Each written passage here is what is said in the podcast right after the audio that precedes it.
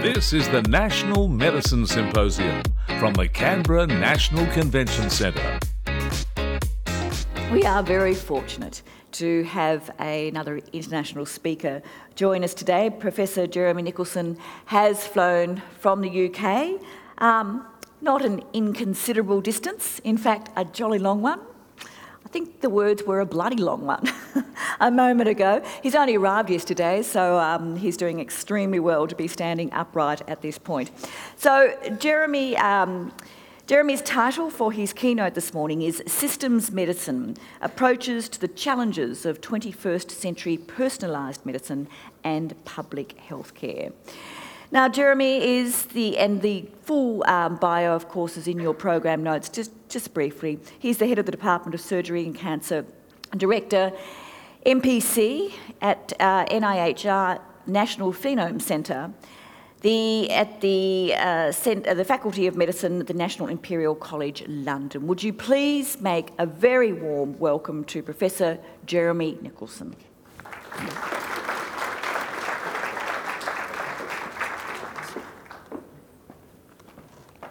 Well, good morning, ladies and gentlemen. Am I switched on? Can you hear me? Yes. You can, good. Uh, it's a great pleasure to be here, um, a long way from home. Um, and today I want to give you um, my views on a number of different subjects to do with personalised and public health care. Um, they tend to be treated very differently scientifically, but in fact they're all about the same thing, which is understanding variation in human biology. Because your variation in your biology, whatever the sources, genomic or environmental, uh, determine your risks of getting a disease, and they also determine how you should be treated optimally when you actually become a patient. So I want to talk about the problems that we face and trying to create translational technologies in a dynamic and changing world. Um, so we have to understand these gene-environment interactions, how they are changing, how they impact us at the personal public health level. Uh, for that, we need enabling science technologies for measuring precision biology. Molecular phenotyping is one thing that I will talk about a lot, but uh, there are other things that play an important part as well. And also how we try and develop mathematical models of disease and health and try to employ those to optimally uh, manage patients and also populations. And then trying to make this work. I've been the head of a, one of the world's largest clinical departments now for nine years. I have 1,200 people over six campuses, which is an interesting management job, apart from anything else. Uh, but as a professional scientist, I'm actually a professor of chemistry uh, by uh, training. Uh, it's a very interesting challenge educationally and also operationally to take new discoveries in the laboratory and push them through into the real clinical environment. And the most critical thing, whatever the technology is, is to enable clinical actionability. Right? So no matter what the technology is, no matter how clever it looks, if a doctor can't pick up a piece of paper or some computer and see what he needs to see pretty much immediately, it gets put in the can. Okay, so visualization of data and complex models in an actionable format is really going to be critically important. Well, we all have aspirations to live long and healthy lives. And there's a concept that's been around for a number of years now called the 100 100, 100 years of life and 100 years of healthy life. The first part is not so difficult. Somebody born into a reasonably uh, socio-economically stable uh, group in Australia today has a reasonable chance of, of living to 100 years. But those last 20 or 30 years are the critical ones because things start to go wrong then. So in order to live for 100 years and 100 years healthily, we have to have a much more precise understanding of our own human biology to prevent disease and to optimally treat it uh, when we do actually get disease. So that comes under the general heading of precision medicine. Uh, and precision medicine is just really about uh, taking biological knowledge about humans, whatever the metric is, and translating that into something that becomes actionable by the doctors. But it's not really just about the technology, it's about how you em- employ it and how you translated into the clinic. And for that, there's lots and lots of stakeholders that also have to be involved. You have to have government, you have to have industry involved, pharmaceutical industry, the general biomedical community. You have to educate doctors to create uh, to be able to use technology. Uh, patient groups have to be involved, and of course, regulators have to be involved as well. And these are important parts of the translational process that are often overlooked during the early scientific developmental phase. And what we try and do, or have been trying to do at Imperial for a number of years, is think of it as a whole problem, a whole, the gestalt, the system approach. Not only what is the technology we need to solve this problem, but how are we going to make it work in the real economic environment of the national health system. Well, why do we need it? So, uh, a lot of medicine at the moment is imprecise medicine, um, and that's because we don't know enough about what we're doing. Um, so if you look at something like diabetes, which is rocketing up around the world, if you look at all the different treatments, about 16 common interventions, Uh, metformin, obviously, is one of the most common ones in early stage diabetes or even pre-diabetes, uh, but lots of other drugs can be used as well. But once those don't work, then it's almost a bit of a lottery what people choose next. And there is no rational use, not no rational decision-making process that helps doctors decide on this at the moment. So what we have is diabetic roulette. And from you as a point of view of a patient, it's the doctor thinking, well, I've tried that before, now I'll try this one, let's see, see what happens. We need to get away from that because you don't want three or four treatments. You want to find the right one and get it into that patient. It saves you money and saves them uh, a lot of misery. So when people think of patient stratification and precision medicine, usually the first thing they think of is genomics. And genomics is important, and it's going to be important, but it is no, by no means the whole story. And it also is not as precise as people think. So I'm going to give you a weird example, which is the Dama triplets, which are an American bunch of girls. I think they're about 35 or 36 now. Um, and um, they, they're famous in America, so they appear on chat shows and things like that. Um, but one of the chat shows they appeared on, they decided to genotype them, right, using one of these common uh, publicly available uh, genotyping methods, and to work out their ancestry. Well, they'd come out as having different ancestry. So, so one's 11% French German, one's 23, 2.3, and the other's 18%. That's clearly wrong because they're identical triplets. They have to be the same. So what does this really mean? Well, the reason I'm mentioning it here is when we're doing precision medicine, precision genomics, we need to have that third decimal place correct because we can make an, an action based on it. It doesn't matter whether you're 22% or 11% French German. This is just something that Americans waste their time with, of course. But it illustrates the fact that genomics is an analytical technology. And all analytical technologies have precision and error in them. And we overlook the errors and the imprecision of a lot of genomic technologies. We take one gene screen and we think that's going to be the answer. It's not as simple as that.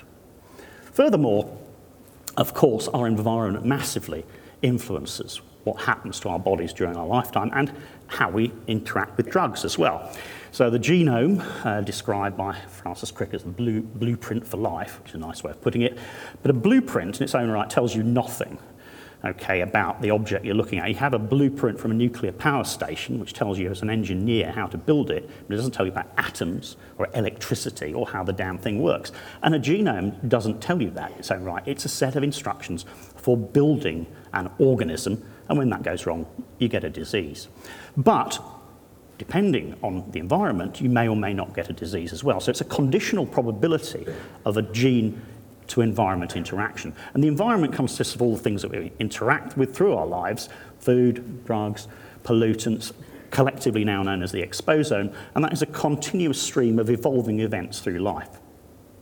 Furthermore, at every epithelial surface, there are microbes, the largest collection being in your, in your gut, but microbes are an interface between us and our environment, and it turns out that they're critically important in the etiopathogenesis of many non-infectious diseases, and I'll come back to that in a moment.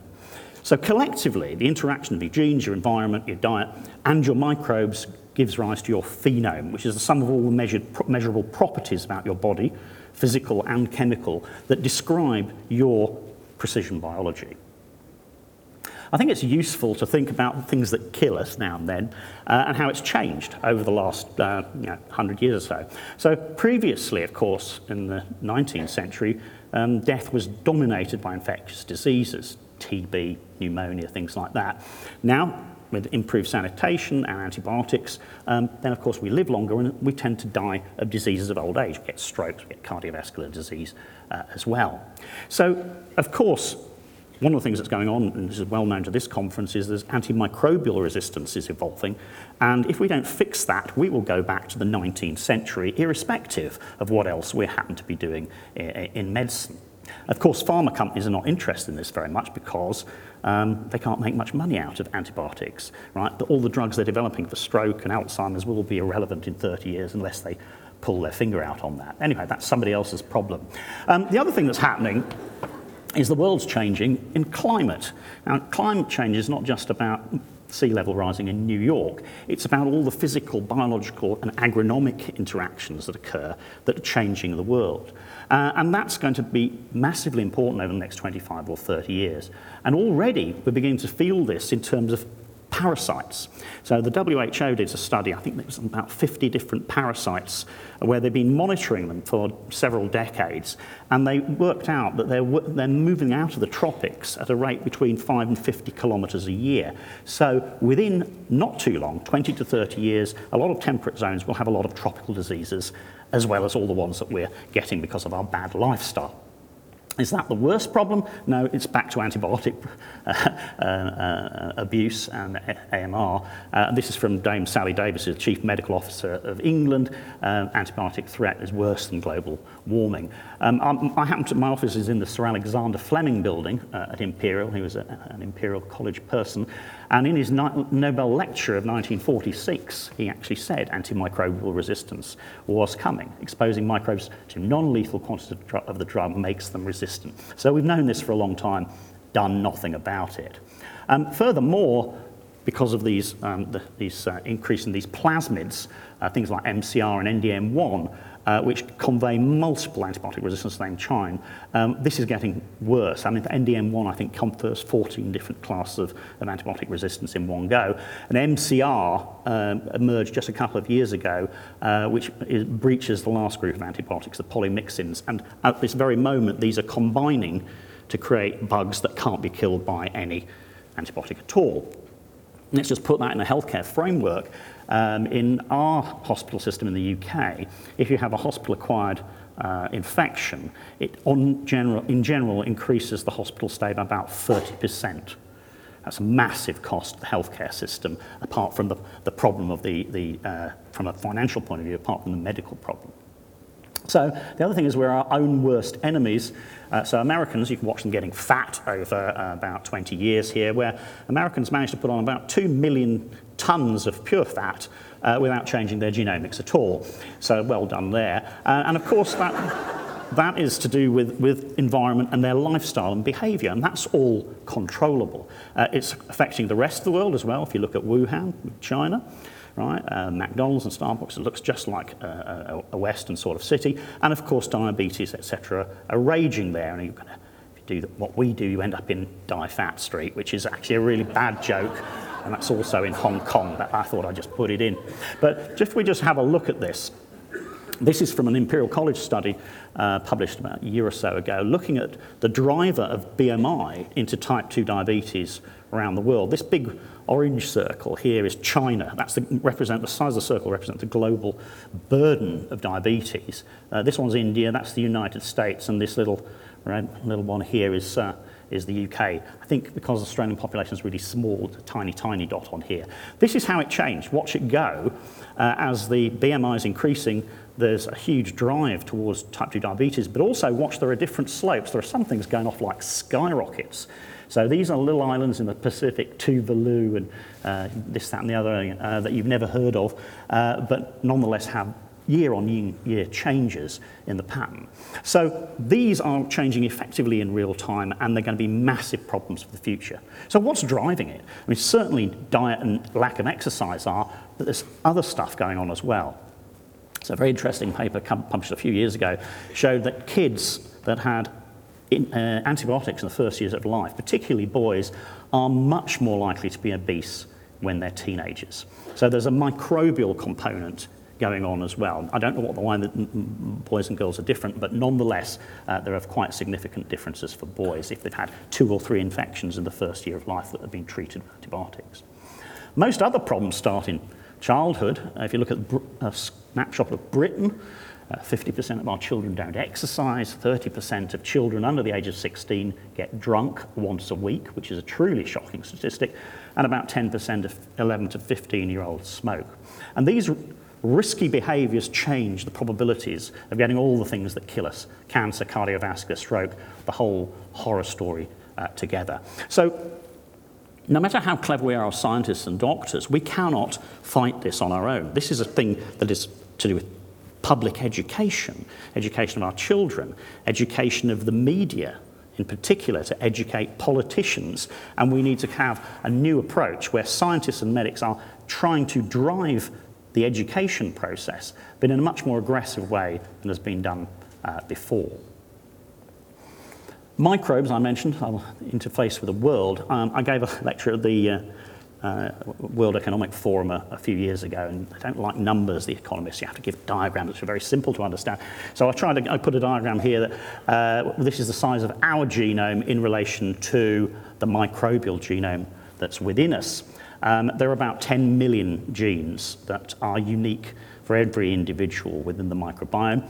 Uh, your gut microbes are about 100 trillion microorganisms, about 10 times the number of cells in the body, more than the sum of the humans who have ever lived or will ever live, probably. Uh, and they're vital to regulation of our immune system and they're linked to lots of common diseases. So disorders of the microbiome, now known to be associated with a lot of immune-based diseases, uh, asthma, atopic diseases, arthritis, atherosclerosis, autism, bowel cancers, diabetes, it goes on and on. So there's a very complex network of interaction of our genomic variation and the microbial genomic variation and the interplay between those, which also determines risk factors for a variety of diseases. One of the primary exchange, information exchange mechanisms is metabolism. So we have what we call metabolome co-metabolome interaction. So our genome codes for a number of metabolic processes. A remarkably small number, as a matter of fact, in comparison with the number that go on in the body. Um, and then we also have the microbes, which can make biologically active, pharmacologically active chemicals, which are absorbed by us, and those switch on, on and off various metabolic reactions. We make molecules in our bodies, pump them into the gut, and we end up with combinatorial metabolism, where there's more than one genome acting on metabolism to create extra complexity. So it's almost infinite, the complexity that's possible. There are hundreds of thousands of known metabolites, and there's probably millions of possible metabolites when you look at combinatorial metabolism. If you go back to some very simple metabolism, cholic acid up here uh, is uh, biosynthesized in the liver gram a day or something like that. It's uh, glycine and, and, and, taurine conjugated to make the, the, effective emulsifying agents required for fat absorption in the gut. Um, but once it's been secreted, sorry, once it's been secreted into the bile, then lactobacilli and other bugs can deconjugate it to recreate cholic acid, which can be then further metabolically altered, for instance, to produce deoxycholic acid, which requires more than one genome to make it. So that's very interesting, and that can be reabsorbed and then further metabolized. But it turns out deoxycholic acid is a bad metabolite.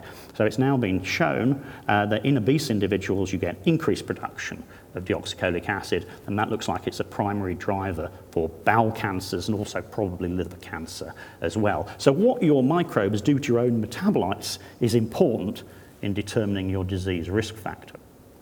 Furthermore, when it gets to the treatment stage, uh, microbes are important as well. So this happened to be, there are, there are hundreds and hundreds of examples. I happen to have a slide which are just from two examples published in Science in the same week, uh, where um, looking at um, solid tumours in the gut, the local microbial environment is changed by the presence of the tumour, and that modulates the anti-cancer, if the effectiveness of the anti-cancer drug. Uh, and also the general immune effects Uh, of anti-cancer drugs such as cyclophosphamide are also modulated by variation in the microbiome. So the microbiome is important in disease risk and it's important in the, the therapy as well and how, the ther- how effective the therapy is. So what we have to think about is a really complex set of axes where there are m- microbial metabolites generated in the gut um, from a, a, variety of sources, both human and dietary.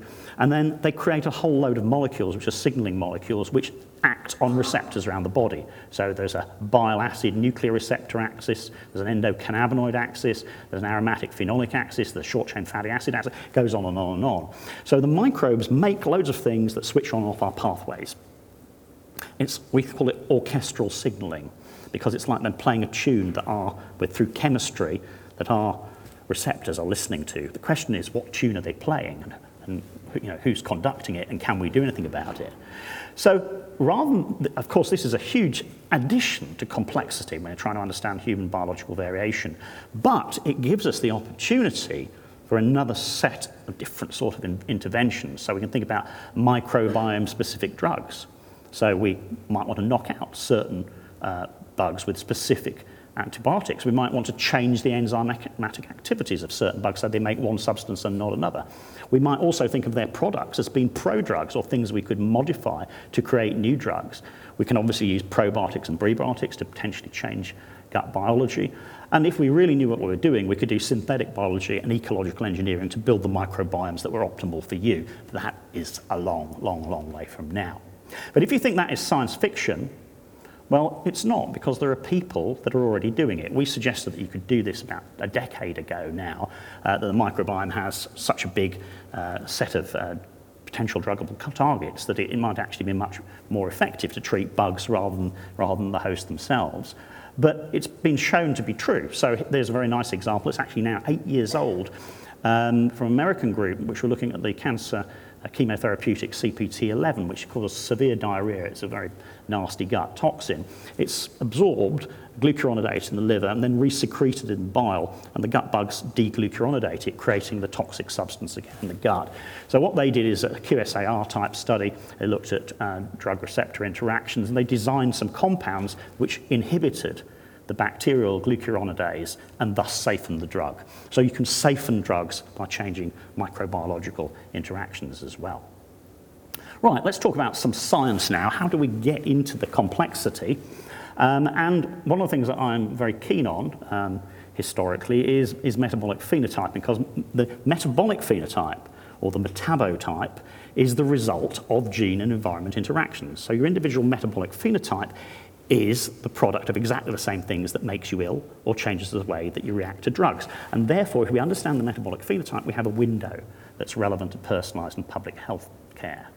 Well, people have been using body fluids for profiling for a long time. This comes from a, book by Ulrich Pinder in 1507 called Inevitabile Fatum, which means the inevitable fate, which is basically a catalogue of how to die horribly uh, and, uh, and how little they could do about it. But in there, beautiful little diagram there called a urine wheel. It's got pots of piss with their different colours and tastes and smells, uh, and associated with that with diagnoses and also treatments. That is what we would call modern systems medicine, but without any, any knowledge of the biology or the chemistry that went into it. But that's what we do now, except we use advanced spectroscopy, right? And we don't have to taste urine that much anymore. So we can use NMR, which is a, a, a tool for probing magnetic properties of, of nuclei, different types of protons from different chemicals in the body have different resonant frequencies, and we can measure thousands of these at the same time. There's lots and lots of different types of NMR spectroscopy, all of which give you different information. We also do mass spectrometry, which measures the exact mass of molecules. Often we separate them first with using some chromatographic tool, and there's lots of different sorts of mass spectrometry as well. So if you take a particular sample of blood or urine or a biopsy, there are literally hundreds of combinations of different analytical technologies that you can use to profile them. All of them are incomplete. Right? Not, there is no one technology that can measure all metabolites at the same time. And part of the reason for that is the dynamic range. So dynamic range is the, the, the ratio of the lowest concentration to the highest concentration of metabolite, and that's something like 10 to the 14. And the best analytical technology we have in the world have got dynamic range of about 10 to the 6. So I don't want to talk about the chemistry. I'll give you some examples in a minute of how it works. But you can deploy it in different ways. And in our National Phenome Centre, we're interested in population level screening. So we've got lots of these tools, NMR and mass spec, parallelized, a bit like high throughput genome sequencing, but we do high throughput metabolic uh, phenotyping. And here we're interested in metabolic profiles associated with disease risk. So is there a metabolic profile associated with future stroke risk or future cancer risk or whatever it is? And the same technologies can be applied um, in the clinic. Um, they can be applied to develop new diagnostics or new prognostics.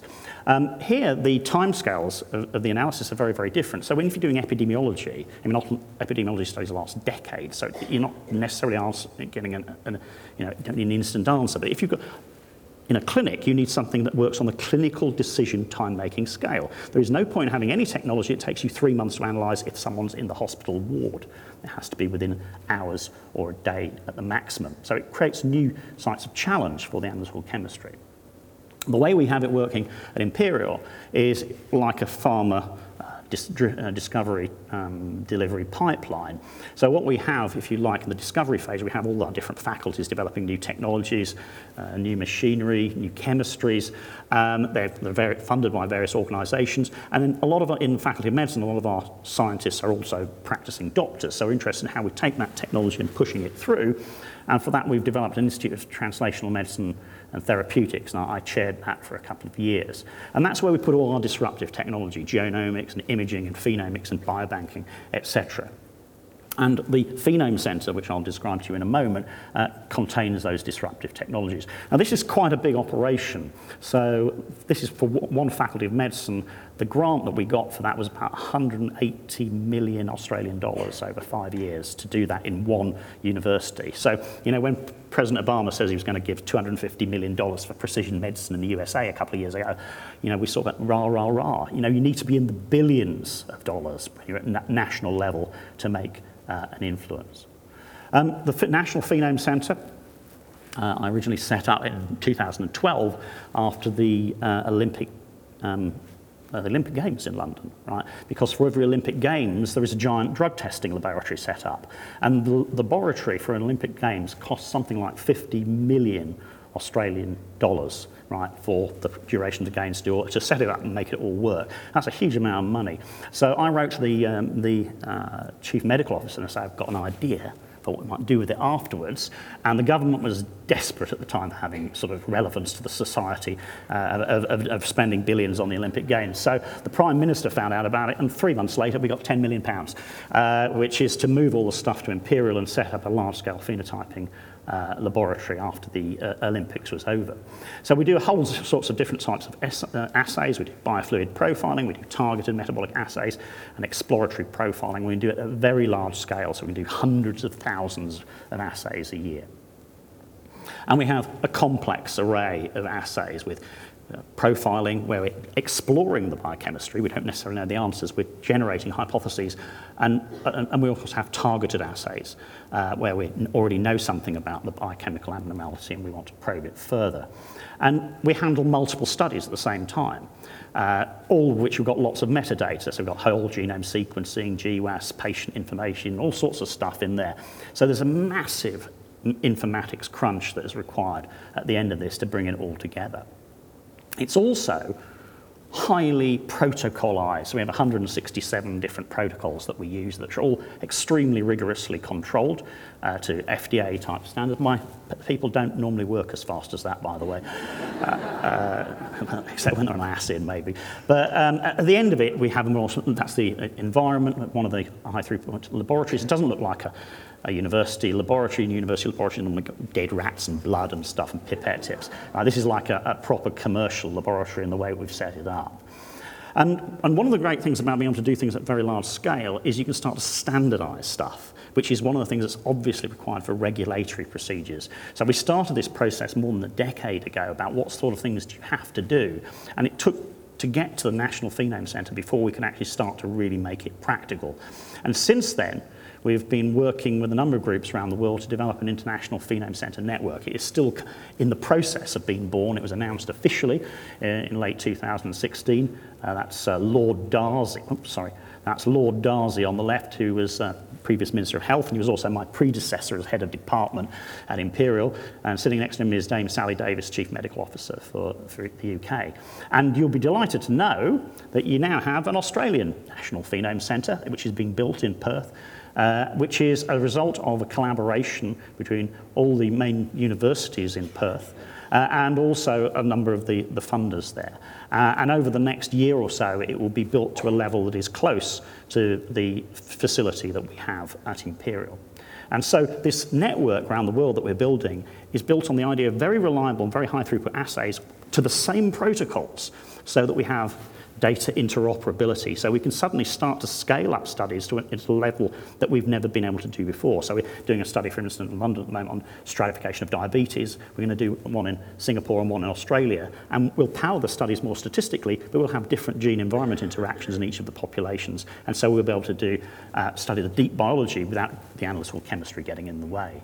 And the aim is to go for the world's most difficult and top problems, antimicrobial resistance, global warming, health interactions, healthy aging and dementias, autism, which is a really interesting one. That's one of the world's most expensive diseases. It costs 32 billion pounds a year in the UK because it's a lifelong disease. It's not just little Timmy needs help when he's young, he needs help through all his life.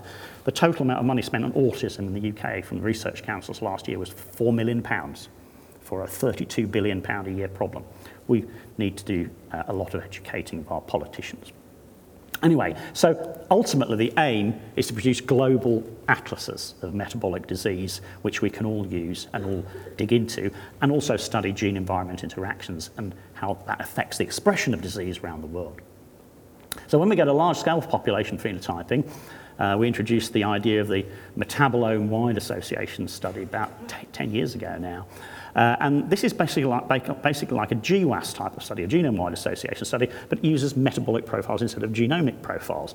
And so you interrogate the metabolic profile and you look at metadata and, and often outcome data from years uh, ahead in epidemiological studies to generate hypotheses that correct metabolic variation uh, to risk and risk outcome. Here's an example with uh, obesity, which we published a couple of years ago. Um, the political connect, connect, correct for that now is adiposity for some reason, but it means it basically means you're fat. Okay, um, and so we looked at this in, in Americans and also in British people, and this is just the NMR selection of metabolites that come out as top of the list of predicting how actually how fat you are. Now, we're not interested in using complex machinery to predict how fat you are directly, but we're interested to know how that relates to the biology behind it. So if you look at the very, the very top variables, I don't, it doesn't matter what they are very much, but they're incredibly statistically significant, 10 to the minus 10, 30, 40, and things like that. The ones in red are gut microbial in origin. And if you sum the variance explained in the general, this is an American population, by the microbial metabolites, it comes to about 8% of the variance. Now, that doesn't sound like a lot, but if you look at the GWAS explained variance for a much bigger study, 250,000 people, all the 32 statistically significant GWAS genes only explain 1.45% of the variance. So the microbes are four times, their microbial variation is four times plus more important than genomic variation for explaining obesity in the general population. That's not surprising in some ways because the microbes are the first genomes that your food eats, you know, the food, your food meets as it comes in. Um, so that's very boring diagram. We're trying to get it into a top journal, a science journal or a nature journal. And one of the things about science and nature is figure one is always really good. And people, referees go, oh, that's great, well, it must be brilliant stuff. So I asked one of my uh, PhD students to write me a piece of software to produce a good diagram out of a boring table. Uh, and what you end up with is something called MetaboNetworks. And this is a multivariate uh, analysis of all 6,750 metabolites in the KEGG pathway with all their scalar connectivities between every possible metabolite, with every linkage being a single enzymatic conversion. And the algorithm takes all the, the variables of things that are positively associated or negatively associated with obesity, and it plugs them together and reconstructs a virtual network that explains all of the connectivities between the biomarkers. So red things here, things in red squares, are positively associated with obesity, and the blue are negative. Um, and then on top of it, we ontologically map them. So we put a color behind it which says where in the body that's going on right? So the top, at the top of the page, we've got muscle branch chain amino acid metabolism, which turns out to be hugely important.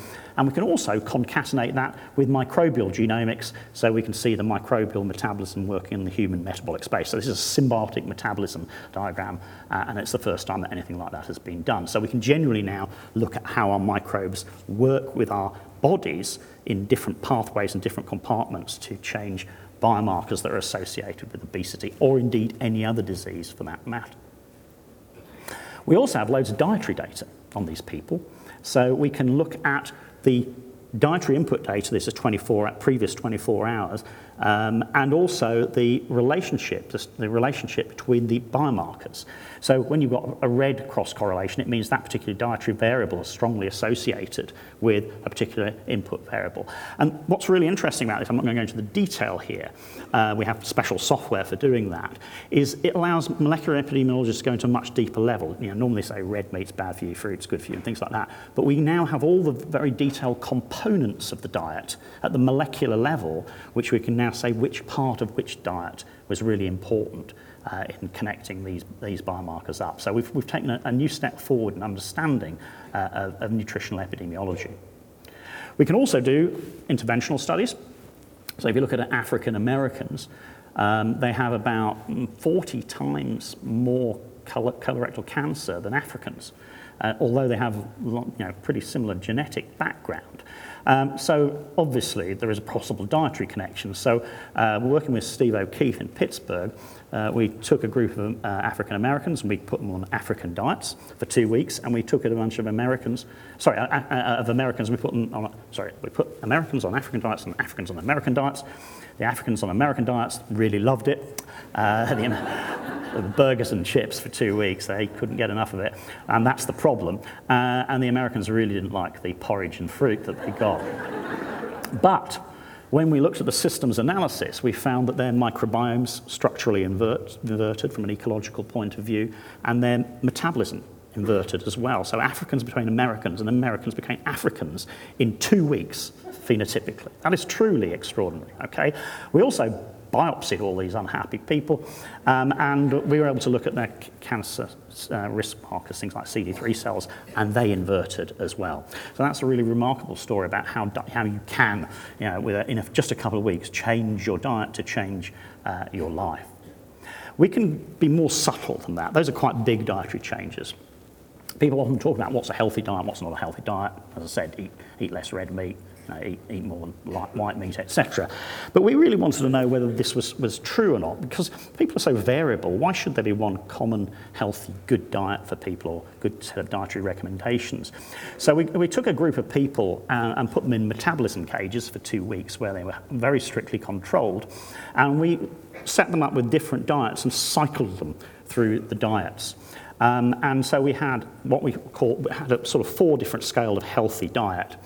Um, and what we found is those people move through metabolic space according to which diet they're on. So, for instance, over here, uh, they're, in, they're on an unhealthy diet, um, and then over here, they're in, with a healthy diet. So you can move them physiologically. And if we deconvolve some of the spectral data, we can take specific biomarkers which are related to unhealthy or healthy diets. Rhamnitol, for instance, that comes from apples, uh, methylhistidine, high in, in, white meats and things like that, uh, and also other more general metabolites like glucose and also my, uh, uh, microbial metabolites like phenacetylglycine and hippurate. And you can look for trends in these things. And a lot of people have similar trends, but notice the variability. These are people under really strict metabolic control, and there are some people go up and some people go down for the same thing. But what you can do with this and other data in there is build multivariate models that describe through time metabolic behavior in relation to diet or any other uh, part of your life. So this is two women who are related. This is mum and this is daughter. Uh, and mother is mainly a vegetarian Um, and she is very health conscious. She could even be an Australian. Um, and she looks pretty fit. um, and uh, this is her daughter. And what we can do is, through multivariate scoring, we can create what, like 100% urinary metabolite profile uh, scoring system. So we can say that if you've got certain metabolites, we can score you at 100% healthy. Right?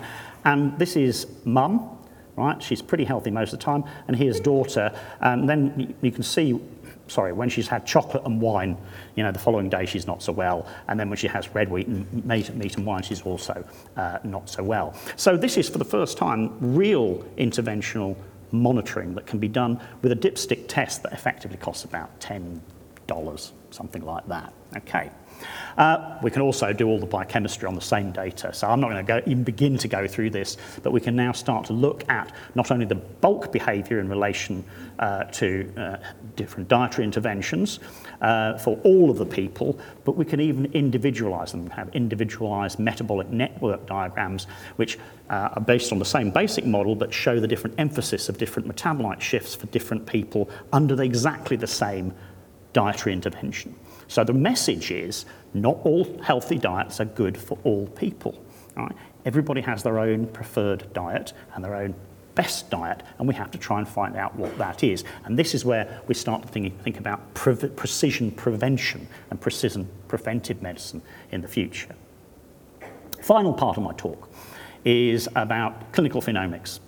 I've talked about the population stuff and some of the, the uh, epidemiological stuff. Now let's try and put the technology in the clinic.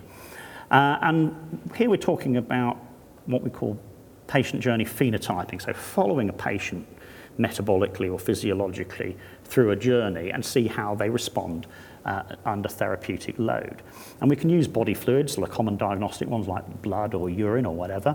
We can also do tissue biopsies and analyze those. These are a bit rarer. Uh, but we can also do fancy imaging technologies when we have biopsies too. And I, am just going to show you the, the range of things we do in our clinical phenome centre. It uses exactly the same technology as the National uh, Phenome Centre for population screening. So a patient journey has various stages to it. There's a first an inter, a, diagnostic phase. Right? The patient's in the hospital, doctors have a look at him, poke them around, take some blood, do ultrasound, whatever it is they need to do, and then make a, make a decision what's wrong with them. Uh, and then there is an interventional phase, right? and then there is an outcome phase. So what we have done is put NMR and mass spectrometry at every phase of the patient journey for certain patient types of patient journey. So in addition to all the other stuff that's been done in chemical pathology and ultrasound and whatever, uh, we've also got a very deep metabolic phenotype that's associated uh, with a patient. And this turns out to be scalable and translatable for any sort of disease. So we have at any one time studies on cancer, cardiovascular, neuroendocrine, rare diseases, um, sepsis, critical care, and liver transplantation. And I'll just give you, because of the time, I'll just give you one example, which I think is quite a nice one, of comparing with what a modern technology can do with what is an established gold standard. Uh, and for that, choose um, decompensated cirrhosis. This is acute on chronic liver failure. Uh, and basically, if you get this, you are going to die. You are going to need a liver transplant. Okay. And the question that hepatologists have been grappling with for some time is if you've got a bunch of patients who all need liver transplants, who's going to die first? Because you might have less livers than there are patients. And we have an opt in system in the UK, uh, and there's never enough livers uh, to go around. So, what they normally use is the model for end stage liver disease, the MELD uh, score. And we want to compare that and other scores with what we could do with advanced spectroscopy. So we had 80 patients in a training set, test set of 101, a bunch of controls, and some stable cirrhosis patients. We had NMR and mass spec on everybody. We biopsied them all, and we, we knew what the outcomes were uh, in terms of death. This is a retrospective prospective study um, in, in 90 days, day survival, survivorship in our particular study. And cutting a long story short, this is the MELD score up here. Uh, the error under the curve is about 0.87, sensitivity about, uh, sorry, specificity about 87%, specificity 79% for predicting mortality, whereas by NMR spectroscopy, it's 0.96, 98, and 79, and mass spectrometry, depending on how you do it, is 100% and uh, 85%. If you put NMR and mass spec together, it's 100, 100. Uh, the important thing is that these are single tests. Uh, the MELD uses a triple test, takes a couple of days, costs about $180, and for a fraction of the price, the, you can do the NMR, and it takes 10 minutes if you've got a handy NMR spectrometer, pop it in and, and run the sample. Um, so here's a situation where the new technologies outperform the gold standard significantly and are also quicker and less costly. So what's not to like about that? And we have many other examples where this is the case. So now, of course, we're going into clinical trials uh, to look at this to see if it could really work operationally in, in the real clinical environment. So plasma metabotyping, this is all based on, on blood plasma, accurately predicts mortality.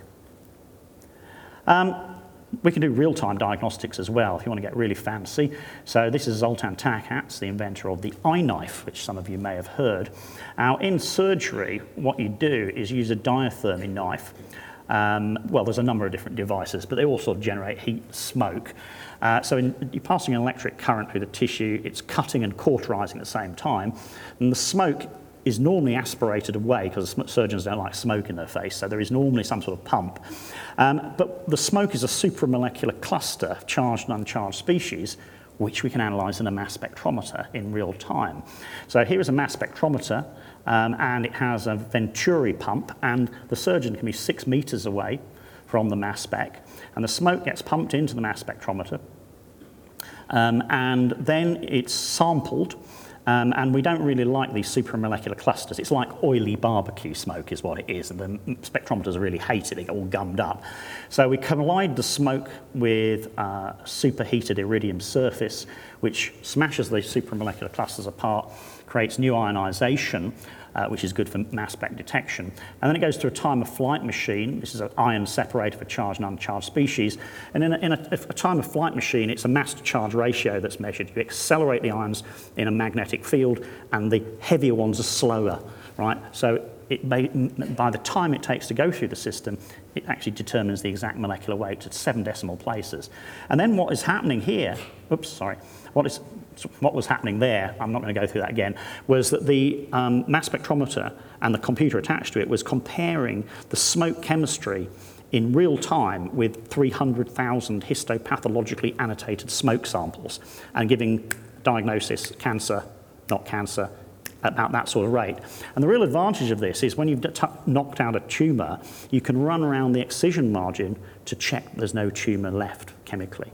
And we, we're in clinical trials for breast cancer uh, now in three different units in, in, in London, so that's very exciting.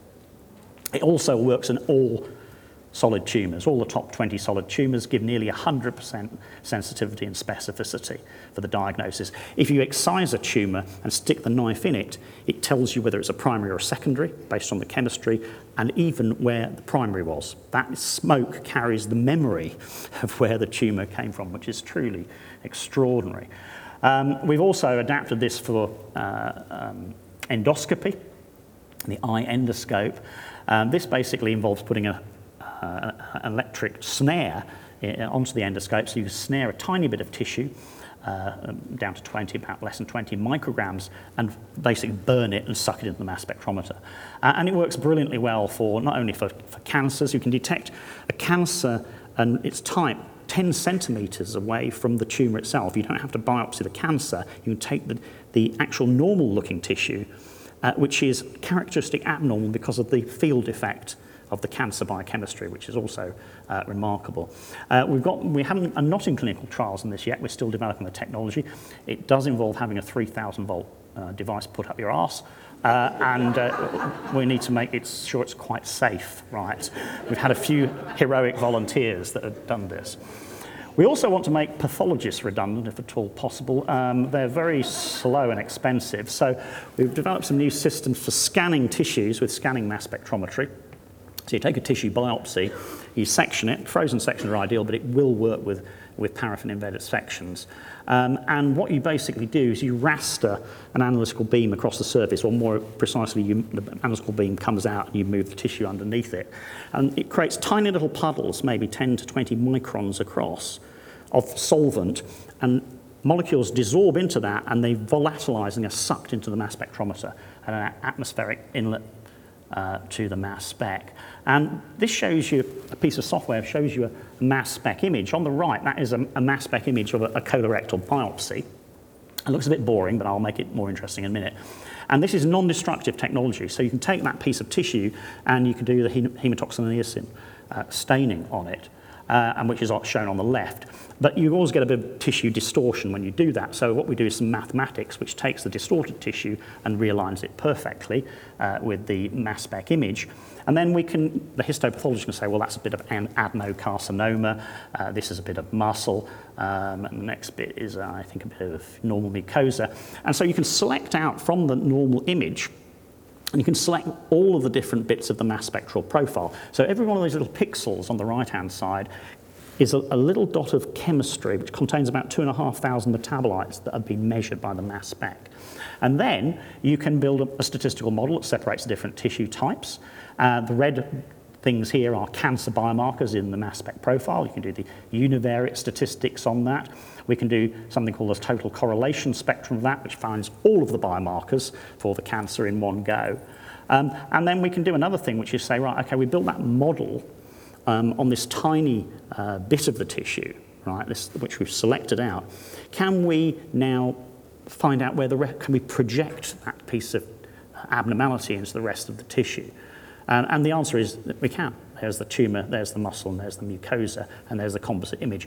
That means you can now read histopathology using a computer, which is looking at chemistry rather than uh, the optics and the staining that normally pathologists use. But if it were just tumour versus normal, that wouldn't be very interesting. Um, but genetic variation tumours, tumour heterogeneity, has an impact on the metabolic profile. So this is some work we published recently, shows you can tell the difference between HER positive and HER negative tumours by the chemistry of the tissue. You don't have to do the genomics at all because that's encoded within the metabolic profile. If you go to a liver biopsy, uh, here's the liver biopsy, here the H&E at the top, um, this below it is the single section mass spectrometric profile, color coded according to the subphenotype of the tumor. And that relates to the chemical classification over here, all the different chemical subclasses based on the, the metabolic profile. Each one of those dots is a single pixel, if you like, of the image, which has an actual topographical locator. So we can create the chemical abnormality uh, with the topographical image. And we can go into much more detail of chemistry of tumours than it's ever been possible before. And to really emphasize this, this is a, a liver biopsy where we have 51 sequential slices, which we've imaged by mass spectrometry, and that is showing the distribution of the heterogeneous phenotypes within the cancer. Uh, and this shows the distribution of a cancer biomarker in the tumour and some normal tissue that's adjacent to it. So we can image um, and in three dimensions, not only by individual biomarkers, but actually by whole biochemical pathways uh, as well. So that's extraordinary that, that you can do this. Um, I also want to talk about the information that's in here. So there's 290,000 mass spectra, each one which was measuring 2,500 metabolites. So this image is based on 725 million pieces of metabolic data. And the resolution of heterogeneity that one can get with this technology is a thousand times better than it's possible with genomics. Okay, so genomics cannot even come close to what you can do with metabolic uh, phenotyping. And we can even go to particular parts of tissue isolate the uh, spectral profiles for a particular volume and calculate the metabolic network for it as well using the same sorts of methods we used before. So finishing off now, the whole of uh, the uh, clinic now is a megavariate information universe. Um, and we need to slice the data in different ways. So we can think about clinical decision-making engines, clinical training engines, undergraduate training engines, and also even involving patients as well and also for public display like we're doing now. And so we're thinking about now new visualization modalities to help clinical actionability. So we've engaged with a lot of technologies here for displaying data. This is an example of what we call iWall technologies. This is a mock-up, but I'll show you the real thing in a moment, uh, where you have multiple people and you can have telemetric control, so it's like gaming, you know, where you do those dance games with videos and things like that. You can, you can move data around. Every one of those thumbnails would be a piece of information, genomic information, metabolic, or whatever it is. And we can have people that interact with such data uh, in real time. Uh, and there is an eye ward uh, at Imperial College. And there are also other technologies like iDomes. This is one at the University of New South Wales, a floating iDome, which has got a connectome diagram in it, right? Um, you can put all sorts of things on these things. Normally these connectome diagrams are about this big when you put see them in a journal, you can't read them at all, but here you can actually get involved in and get inside it. Uh, this is a, an iDome uh, immersion technology. This is also invented in Australia by an, uh, uh, uh, a group of Australians, including Sarah Kenderdine, who was at University of New South Wales. And this is a hemispherical projection facility which allows you to explore all sorts of data. When you're standing in it, it's like being in the IMAX theatre. this is Professor Takats here looking at the 3D ultrastructure of a, that's me trying to pretend I know something, 3D ultrastructure of a cell. And you grab hold of a joystick and you can fly through this. You can fly, you can do drug protein docking and things like that using this, all sorts of amazing things to get a handle on complex data. We've also, could you dim the lights a bit, please, uh, used exactly the same technology uh, for patient involvement. So in the middle, sorry, it's, it's very dark, but that's because it's in a blacked out room, uh, there's a patient, and the surgeon on the left is showing her a PET scan, an immersive reality PET scan of her own tumour. And they can use this data to plan the optimal operational angles and things like that, uh, and then also to explain to the patient what they're going to do. There's the tumour emerging from the, the tissue space. So this is truly uh, extraordinary stuff. Um, the most advanced facility in the world is in Australia, the University of New South Wales, a Cave 3 system, which has got 56 4K resolution military standard uh, 3D screens um, all surrounding you. So it's called cylindrical immersive reality. Uh, on the right-hand side there is one of my postdocs who wrote a load of uh, metabolic software for that system, uh, including 3D interactive uh, networks. You can't really get the impression of this, but the networks are all around you when you've got the 3D glasses on, and they're so persuasive. This woman actually ducks out of the way as one of the metabolites comes past her. So you can, uh, you can actually click on the metabolites to show what they are. You can click on the lines there, the enzymes, and you can start to be involved in 3D biochemistry in an extraordinary way. We also want to make this work for clinicians. So this is the iWall. This is me talking, if it will run. Uh, yeah, it's uh, showing a, load of clinical data and omics data together with, in this case, a load of colorectal uh, uh, physicians uh, talking about individual patients and their data. I'll show you, a, I'll show you a, a, a, what they were actually, oh, oh Christ, I bombed out. Sorry, just a minute. Not optimized for this. I knew this was going to happen. Um, so let's try again. My computer was working brilliantly until last night, of course. Um, and I think I'm just giving it too much of a dose of information. I don't want to download that font either. Thank you for asking, though. Uh, here we go. I'll just finish off. Here we go. So anyway, the point is, the point I was going to make uh, is that you can take all the sorts of omics data that I've been talking about um, and you can start to put it uh, in together in a, in a, in a multivariate display that allows the doctors not only to interrogate their own patient data, as they do in, in multidisciplinary group meetings, but also to look at the new types of data that are possible uh, with our technology. Ultimately, we want something like this, a handheld device that can access the supercomputer uh, machinery um, and this is still aspiration, we haven't got that yet. But we are making some progress. Um, this is an example of the mass spectrometric tissue imaging um, on a mobile phone. Uh, and so you can do that sort of stuff. You can do this on an iPad as well. This happens to be on a Samsung, so it's probably going to burst into flames any second. Um, and uh, we can also do some amazing stuff using HoloLens technology. Uh, which is visualization within the operating theatre. So this is a tissue biopsy that's been imaged by mass spectrometry. This show, uh, shows uh, cancer heterogeneity. And you can see this, the blue line is the surgeon's line of sight that anybody who's wearing the glasses can see, uh, and they can actually go up to uh, the image and start to interact with it. You can see him try and grab hold of a piece of tumour. Um, I don't know what it would do with it, but the point is you can actually take the data that we've got from chemical new type, our new types of chemical pathology, and the surgeons can look at it and try and understand it. The same technology can be used for projecting MRI or uh, uh, other sorts of imaging data, PET imaging data, directly into patients. So this is HoloLens technology. This is a patient's leg. This is for vascular surgery. This is another group of my surgeons here. And so you can see exactly where you are going to cut them up uh, with some considerable precision and also uh, in three dimensions as well. So I think that's enough. Uh, just to bring us back to the beginning, um, the 100 100 concept, 100 years of healthy and happy life. But can we do personalised health care for all? And the answer has got to be no. There are 7 billion people on the planet. There is a big increasing gap between developing and developed world. So I don't really want scientists and medics to be developing technologies just for rich people. That's not what we're here for. The whole world develop, needs our, our sorts of development. So we've been trying to do some outreach, and we've been using our high-end technology uh, to try and create biomarkers that are relevant to um, developing world populations, such as Africans. So we looked at a lot of hepatocellular carcinoma uh, data from that we generated metabolically in the UK. And in the MRC unit in the Gambia, they also had one mass spectrometer. They're incapable of doing all the analytical development work, but they were capable of looking for the same sort of biomarkers that we've discovered. And we were able to validate some of the discovery that we've done in London in West African populations in a West African country. So I think my final conclusion is we have a lot of problems, right, facing us as, as humans and as, doctors and scientists.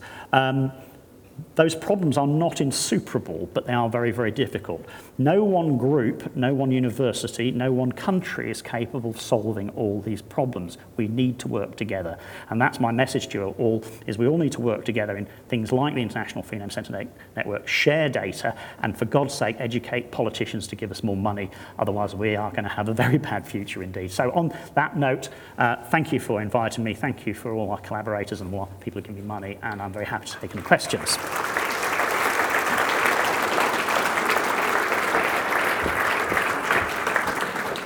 Well, thank you very, very much, um, Jeremy. My goodness me, we've gone a little over time, but I was, Sorry, like everyone here, utterly, utterly engrossed. Uh, as a, a patient, that 3D imagery, I think, would be overwhelming staring at one's own tumour, and I think I'd be swatting it away. Um, that was just extraordinary. Look, we, I'll, I'll, take a couple of questions. We are going to have a, a, bit of time for questions afterwards. If you have a question, line up now quickly.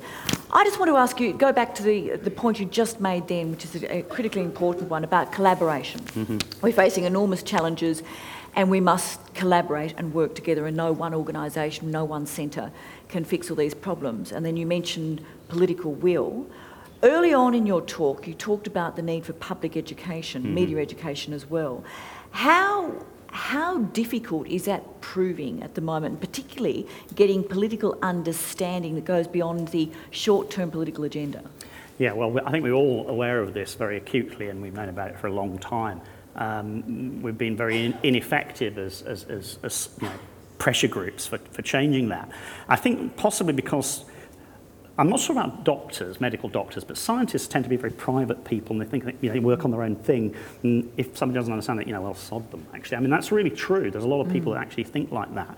Um, so I think we have our, to look into ourselves and educate our own young people first to be media savvy mm. and to be, mm. uh, be you know, outgoing. And we really, and at Imperial, we are trying very hard to do that. We have school visits, people come in, we go out to mm. schools and stuff like that. But it's a long whole journey.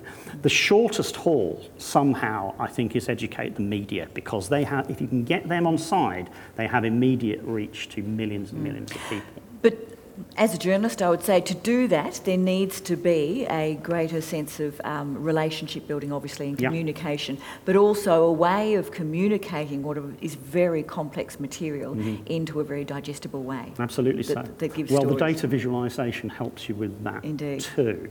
Uh, I mean, I'm not sure about in, in Australia, but in the UK, scientists are deeply hated. You know, we, we created atomic weapons pollution. Oh. We have Frankenstein food, genetically modified things. We're associated with all the problems, but it's scientists that are going to come up with all the solutions. Absolutely, absolutely. And I'll just say, though, as a journalist, the, the flip side of that is it is very difficult to get academics and scientists uh, to communicate, to actually agree, even to be involved in media. But that's a whole other story. Look, we will take one uh, question here. And if you could keep it brief, please. It will be brief.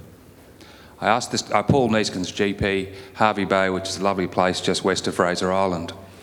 Um, I- I've been a GP for 30 years and in the business of looking after patients and therefore very much so interested in their real outcomes and the real world. I asked this question yesterday of the genomics man. Uh, is there some future for this technology to help me better stratify people with their risk factors? We spend lots of money uh, on uh, you know, blood pressure treatment, cholesterol treatment, etc. Uh, and many of those people, of course, will never have had their, uh, the particular index disease we're trying to prevent actually occur. So one of the themes we've been talking about, of course, is overdiagnosis, overtreatment. So my question is, will um, your metabolic profiling hope help us uh, reduce or increase the number of people we end up putting on pills forever? Right, okay, so it's a very good question, very important question. So my view is if we get it right, it will massively increase the efficiency of medical management. Um, and the reason for that is not because of the technology I just showed you, but because of the discoveries that it makes. So the technology we have is very, very expensive and it requires big units, right, in you know, major research centres. You're never going to have an NMR spectrometer in your office, so you don't want one. It's a bloody great big thing filled with liquid nitrogen, right? But the important thing is out of the thousands and thousands and thousands of things we measure, we can distill it down to a very small number of variables which can, need to be measured.